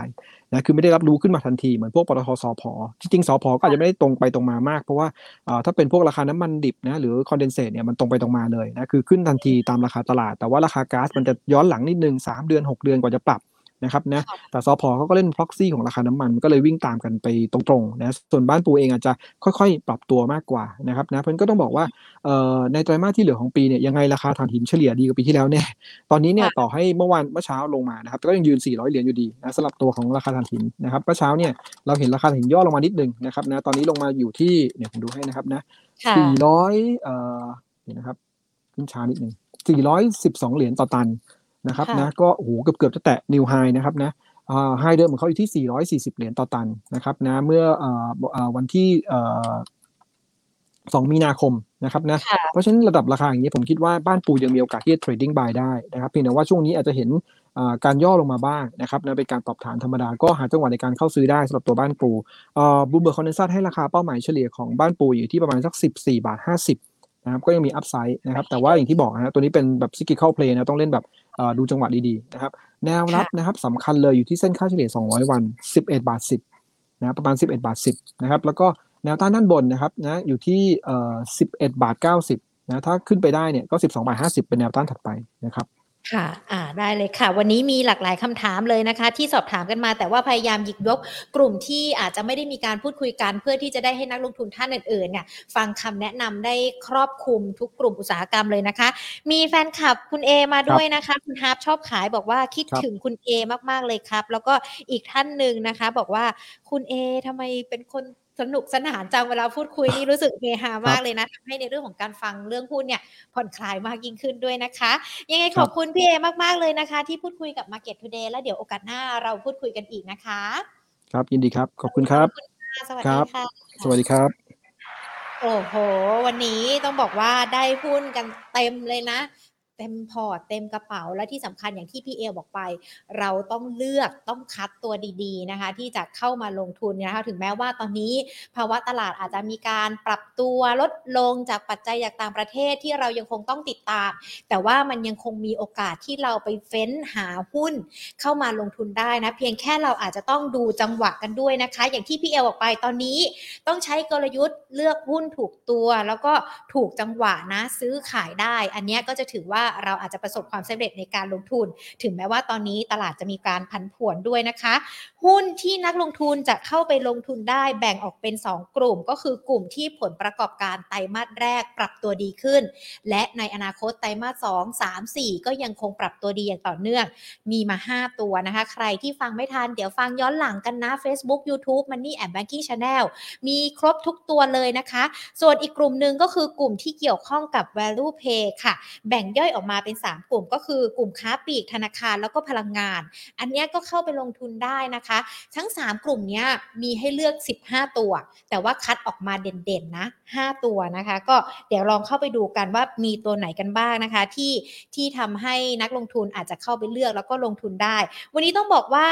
มีคำถามหลากหลายจริง ๆ เลยนะ แล้วก็อาจจะขออภัยคนที่สอบถามมาแล้วหญิงไม่ได้สอบถามกันด้วย เพราะว่าบางตัวที่ท่านสอบถามมา มันก็จะเป็นกลุ่มเดียวกับที่พี่เอแนะนำกันไปแล้วด้วยนะคะ ดังนั้นเองอาจจะใช้วิธีการปรับใช้ต่างๆ ได้ แล้วอย่างหุ้นแนะนำที่พี่เอบอกว่าเราเข้าไปลงทุนได้ ถ้าเราสังเกตดูเรามีการเปิดกราฟกันด้วยเนี่ยหุ้นทุกตัวก็เริ่มจะมีการปรับตัวขึ้นเป็นสีเขียวๆกันแล้วพี่เอก็ให้คำแนะนำให้เทคนิคมาด้วยนะคะว่า เราอาจจะต้องดูค่าเฉลี่ย 5 วันลงมานะ ว่าเราจะเข้าไปซื้อหรือว่าไปรอเก็บที่ราคาเท่าไหร่ ซึ่งทุกตัวมีราคาเป้าหมายแนะนำกันให้ด้วยนะคะ ดังนั้นเองวันนี้เลยอาจจะพูดคุยกันหลากหลาย แล้วก็มีคำถามที่อาจจะไม่ครบถ้วนต้องขออภัยด้วยนะ แต่ว่าทุกๆ คนยังคงอยู่กับเรานะ ขอบพระคุณมากๆเลยนะคะ ทางด้านของ Facebook มีคุณแนทมอบดาว เป็นกำลังใจให้กับทีมงานในการหาข้อมูลต่างๆ ด้วย ขอบพระคุณค่ะ ท่านอื่นๆนะคะ ถ้าชื่นชอบในเนื้อหาสาระที่เรานำมาคุยกัน สามารถกดดาวให้กำลังใจกันได้ด้วยนะคะอะทักทายเลยดีกว่าทางด้านของ Facebook นะคะ ยังคงอยู่กันหรือเปล่า ถ้าใครอยู่คอมเมนต์กันได้เลยนะคะ กดหัวใจกดอะไรกันมา กดสติกเกอร์กันมาก็ได้นะ คุณใหญ่ๆ คุณธงชัยสวัสดีค่ะ คุณทอมสวัสดีค่ะ คุณปริศนาคุณคิงเฟสฟูดนะคะ คุณคิงเฟสฟูดถามกลุ่มธนาคาร เมื่อสักครู่นี้ก็มีการแนะนำกันมา 2 ตัวด้วยเนาะ คุณบอยสมิธ คุณระดาวาน คุณบอยสมิธสวัสดีค่ะ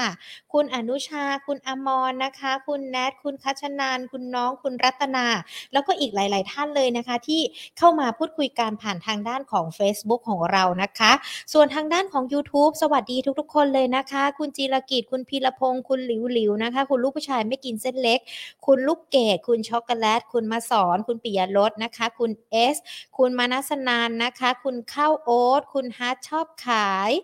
คุณคมวิทย์ คุณเจแปนนะคะ คุณหมอดูดวงจีน อาจารย์วิชัยสวัสดีค่ะ คุณเกียรติศักดิ์นะคะ แล้วก็คุณ ที่ที่แนะนที่คุยกับคุณเอมาบอกว่าคุณเอจะหาาไปไหนเนี่ยถ้าหญิงอ่านชื่อผิดหรือว่าอ่านชื่อไม่ถูกเนี่ยต้องขออภัยด้วยนะคะ ไม่ไม่แน่ใจว่าชื่ออะไรอาจจะพิมพ์ชื่อเล่นมาก็ได้นะ คุณอัคคนอยหรือเปล่าคุณอัคคณิต8741เนี่ยอะอ่านผิดขออภัยนะ พิมพ์ชื่อเล่นมากันได้เลยนะคะ คุณเกียรติศักดิ์บอกว่าลิเวอร์พูลลุ้น4แชมป์คุณเอเลยอารมณ์ดีเป็นพิเศษอะเดี๋ยวถ้าแชมป์มาเดี๋ยวรอบหน้าชวนพี่เอใส่เสื้อลิเวอร์พูลมาจัดรายการกันด้วยดีกว่านะเผื่อจะได้กระตุ้นแฟนคลับให้เข้ามาดูเยอะๆด้วยนะคะอะอย่างที่ย้ำกันไปคุณผู้ชมคะวันนี้เราเนื้อหาจัดเต็มกันเลยนะเกี่ยวกับในเรื่องของการลงทุนในหุ้นนะคะ ภาพรวมตลาดกรอบดัชนีแล้วก็หุ้นแนะนำย้อนหลังกันได้นะคะ ย้ำกันอีกรอบหนึ่ง Facebook YouTube Money and Banking Channel หรือว่าจะทางฟังทางด้านของ Podcast Money and Banking Podcast กันก็ได้นะคะ หรือว่าใครยังไม่ได้เป็นเพื่อนการทางไลน์ของเรานะคะ at market today เซิร์ชตรงค้นหาเพื่อนนะคะ แล้วก็มากดเป็นเพื่อนกัน ท่านก็จะได้รับข้อมูลเกี่ยวกับในเรื่องของการลงทุน ที่เราพูดคุยกันผ่านทางช่องทางไลน์กันอีกหนึ่งช่องทางด้วยนะคะ มาเป็นเพื่อนกันค่ะจะได้ไม่เหงาในเรื่องของการลงทุนเนาะเวลาลงทุนแบบตลาดหุ้นลงก็จะได้มีการพูดคุยกันระบายกันนะคะ หรือว่าถ้าตลาดหุ้นบวกขึ้นมาเนี่ยก็จะได้ดีใจนะไปพร้อม ๆ กันด้วยนะคะ ก็ถือว่า Market Today เป็นช่องทางและการที่จะทำให้นักวิเคราะห์แล้วก็ทุกๆ คนเข้ามาพูดคุยกันด้วยนะคะ อีกหนึ่งช่องทางที่ต้องบอกว่าอยากจะชวนเลยนะเข้ามาเกี่ยวกับในเรื่องของการ ติดอินเทอร์เน็ต หรือว่าเสริมสร้างในเรื่องของเทคโนโลยีมากขึ้นนะคะ ล่าสุดทางด้านของ True Online ค่ะ เปิดตัวแคมเปญใหม่นะคะ กับ True Gigatech Pro Life ค่ะ อินเทอร์เน็ตบ้านนะคะไฟเบอร์อันดับหนึ่งที่ครบกว่าคุ้มกว่าแรงกว่าทุกกระแสในไทย ที่จะมาเติมเต็มไลฟ์สไตล์การใช้ชีวิตในบ้านนะคะ ในบ้านของคุณเลยด้วยโปรสุดได้ทุกเรื่องภายในบ้าน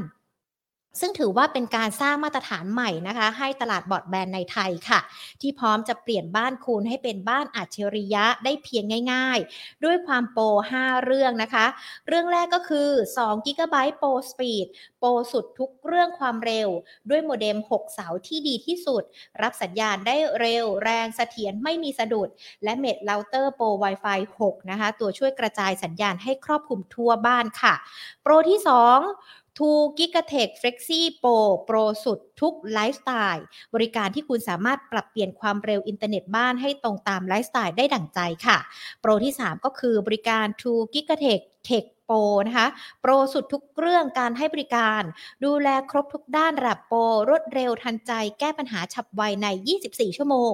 โปรที่ 4 ก็คือ Pro Content ค่ะ โปรสุดทุกเรื่อง content กับกล่องทีวีอัจฉริยะ True ID TV ที่มาพร้อม content และก็กีฬาระดับโลก และโปรที่ 5 นะคะ ก็คือ โปรโฮมเทคโปรสุดทุกเรื่องบ้านอัจฉริยะ เปลี่ยนบ้านคุณให้ล้ำกว่าโปรกว่าด้วย IoT Smart Home จาก True Living Tech ที่จะช่วยเปลี่ยนบ้านคุณนะคะ ให้เป็นบ้านอัจฉริยะได้ง่ายๆด้วยค่ะ ก็เป็นบริการดีๆ จากทางด้านของ True นะคะ ที่ตอนนี้ต้องบอกว่าจะเสริมสร้างทุกบริการครอบคลุมให้ครบทุกส่วนมากที่สุดค่ะ Market Today ของเรามาเจอกันนะคะ เป็นประจำทุกๆวันบ่าย 2 แบบนี้ละค่ะ ดังงนั้นถ้าไม่อยากพลาดในเรื่องของการเงินการลงทุน อย่าลืมกด Subscribe YouTube แล้วก็กดไลค์ Facebook กันไว้ด้วยนะคะ Money and Banking Channel ค่ะ ส่วนวันพรุ่งนี้บ่ายสองกลับมาเจอกันใหม่นะคะ วันนี้ลากันไปก่อน สวัสดีค่ะ